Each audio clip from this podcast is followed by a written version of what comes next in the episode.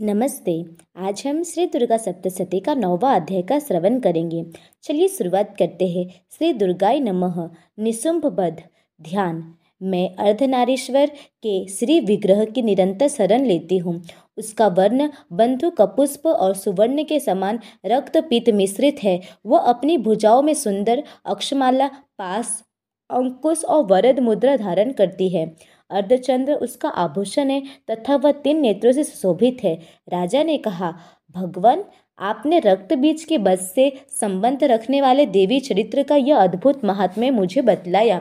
अब रक्त बीज के मारे जाने पर अत्यंत क्रोध में भरे हुए शुंभ और निशुंभ ने जो कर्म किया उससे मैं सुनाना चाहता हूँ उससे मैं सुनना चाहता हूँ। ऋषि कहते हैं, राजन, युद्ध में रक्तबीज तथा अन्य दैत्यों के मारे जाने पर शुंभ और निशुंभ की क्रोध की सीमा ना रही। अपनी विशाल सेना इस प्रकार मारी जाती देख निशुंभ अमरस में भरकर देवी की ओर दौड़ा। उसके साथ असुरों की प्रधान सेना थी। उसकी आगे पीछे तथा पार्श्व भाग में बड़े बड़े असुर थे, जो क्रोध से ओट चबाते हुए देवी को मार डालने के लिए आए। महाका महापराक्रमी शुंभ भी अपनी सेना के साथ मातृगणों से युद्ध करके क्रोधवश चंडिका को मारने के लिए आ पहुँचा।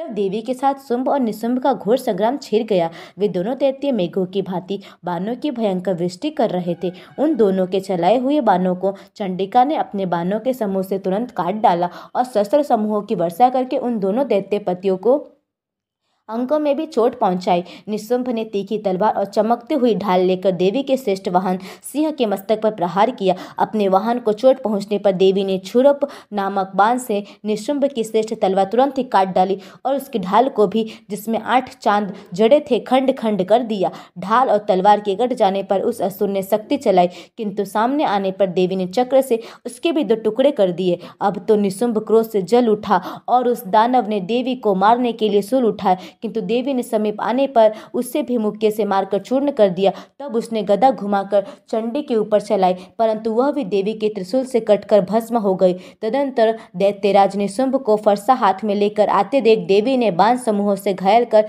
धरती पर सुला दिया। उस भयंकर पराक्रमी भाई निशुंभ के धराशायी हो जाने पर शुंभ को बड़ा क्रोध हुआ। अंबिका का वध करने के लिए वह बहुत आगे बढ़ा। रथ पर बैठे बैठे ही उत्तम आयुधों से सुशोभित अपनी बड़ी बड़ी बड़ी आठ अनुपम भुजाओं से समूचे आकाश को ढककर वह अद्भुत शोभा पाने लगा। उससे आते देख देवी ने शंख बजाया और धनुष की प्रत्यंचा की भी अत्यंत दुस्सह शब्द किया। साथ ही अपने घंटे के शब्द से जो समस्त दैत्य सैनिकों को तेज नष्ट करने वाला था, संपूर्ण दिशाओं को व्याप्त कर दिया। तदनंतर सिंह ने भी अपनी दहाड़ से, जिसे सुनकर बड़े बड़े गजराजाओं को महान मत दूर हो जाता था।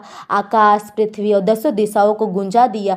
फिर काली ने आकाश में उछलकर अपने दोनों हाथों से पृथ्वी पर आघात किया। उसने ऐसा भयंकर शब्द हुआ, जिससे पहले के सभी शब्द शांत हो गए। तत्पश्चात शिवदूती ने दैत्यों के लिए अमंगलजनक अटहास किया। इन शब्दों को सुनकर समस्त असुर थर्रा उठे। किंतु शुंभ को बड़ा क्रोध हुआ। उस समय देवी ने जब शुंभ को लक्ष्य करके कहा, ओ दुरात्मन, खड़ा रहे खड़ा रहे, तभी आकाश आकाश में खड़े हुए देवता बोल उठे, जय हो जय हो। शुंभ ने वहाँ आकर ज्वालाओं से युक्त अत्यंत भयानक शक्ति चलाई। अग्रि में पर्वत के समान आती हुई उस शक्ति को देवी ने बड़े भारी लुके से दूर हटा दिया। उस समय शुंभ के सिंहनाथ से तीनों लोग गूंज उठे, राजन उसकी प्रतिध्वनि से वज्रपात के समान भयानक शब्द हुआ, जिसने अन्य सब शब्दों को जीत लिया। शुंभ के चलाए हुए बानों को देवी ने और देवी के चलाए हुए बानों को शुंभ ने अपने भयंकर बानों द्वारा सैकड़ों और हज़ारों टुकड़े कर दिए। तब क्रोध में भरी हुई चंडिका ने शुंभ को सूल से मारा।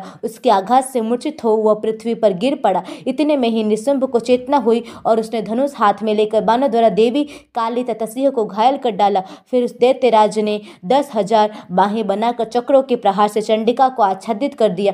तब दुर्गम पीड़ा का नाश करने वाली भगवती दुर्गा ने कुपित होकर अपने बानों से उन चक्रों तथा बानों को काट गिरा। यह देखने शुंभ दैत्य सेना के साथ चंडिका का वध करने के लिए हाथ में गदा ले बड़े बेग से दौड़ा। उसके आते ही चंडी ने तीखी धार वाली तलवार से उसकी गदा के शीघ्र ही काट डाला। तब उसने सुल हाथ में ले लिया। देवताओं को पीड़ा देने वाले ने शुंभ को सुल हाथ में लिए। आते देख चंडिका ने वेग से चलाए हुए अपने सुल से उसकी छाती छेद डाली। सुल से विदीर्ण हो जाने पर उसकी छाती से एक दूसरा महाबली एवं महापराक्रमी पुरुष खड़ी रहे खड़ी रहे, कहता हुआ निकला। उस निकलते हुए पुरुष की बात सुनकर देवी ठठा कर हंस पड़ी और खरक से उन्होंने उसका मस्तक काट डाला। फिर तो वह पृथ्वी पर गिर पड़ा। तदनंतर सिंह अपनी डाढ़ों से असुरों की गर्दन कुचल कर खाने लगा। यह बड़ा भयंकर दृश्य था। उधर काली तथा शिवदूति ने भी अनन्य अन्य अन्य देवताओं का भक्षण आरंभ किया। कौमारी की शक्ति से विदीर्ण होकर कितने ही महादेवते नष्ट हो गए। ब्रह्मा ने के